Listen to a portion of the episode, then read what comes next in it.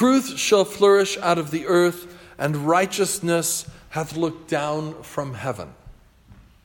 So says Psalm 85, our psalm for today. I believe that that's at about verse 11 of the psalm. And if you open up the prayer book to the Psalter for today, um, actually, I, I, don't know that we have pay, uh, verse numbers on there. So go down, you know, past halfway, I think, and you'll find that verse. Father Neil notes that this is the verse historically. This is the verse which historically supplies the antiphon for the psalm in its use throughout the Western Church on Christmas Day.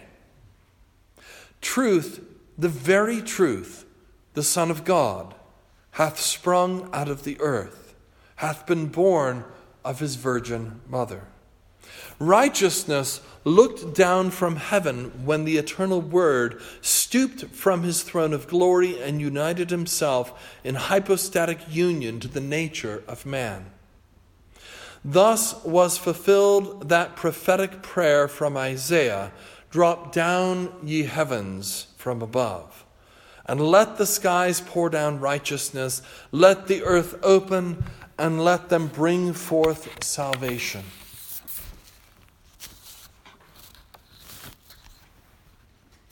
Another commentator says it this way Psalm 85 is a canticle honoring both facets of the incarnation. That history defining encounter of two worlds, wherein the Lord will grant his mercy and our earth shall give its fruit. Truth has arisen from the earth, we pray in this psalm, speaking of the child born unto us, and righteousness has stooped down from the heaven we go on telling of the Son given unto us.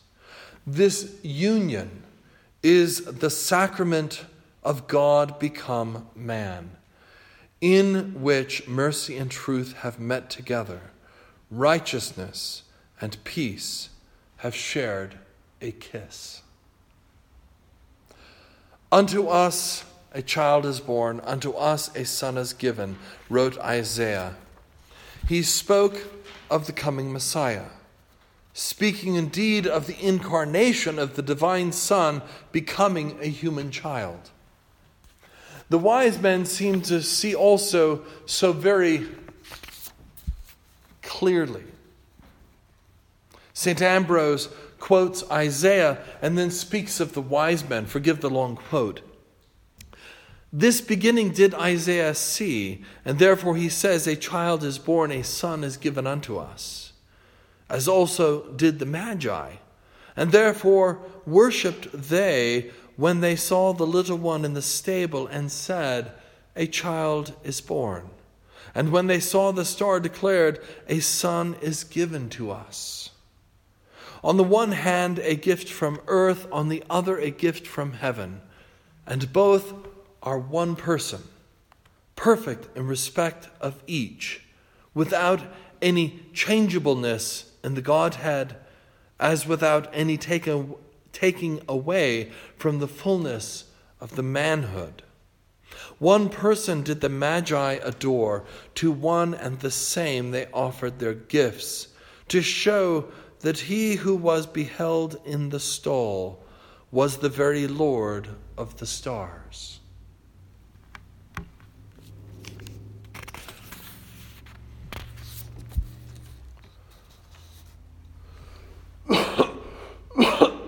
Excuse me, when God's creatures cry out, Show us your mercy, Lord, and grant us your salvation, in verse 7 of our psalm.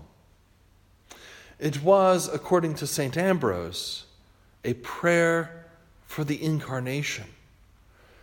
Even though they may not have understood it, may not have understood what it all meant, but it was nonetheless a prayer for the incarnation, in which he who is Son of God is born as Mary's child for us and given to us. And note that this salvation is given to us. That's the beauty of God's plan. We cannot manage salvation on our own, though a whole host of heresies argue that we can. We cannot earn the salvation, though our hearts and minds constantly tend to be deluded by that idea. We want to be able to do the things that will get us to where we need to be.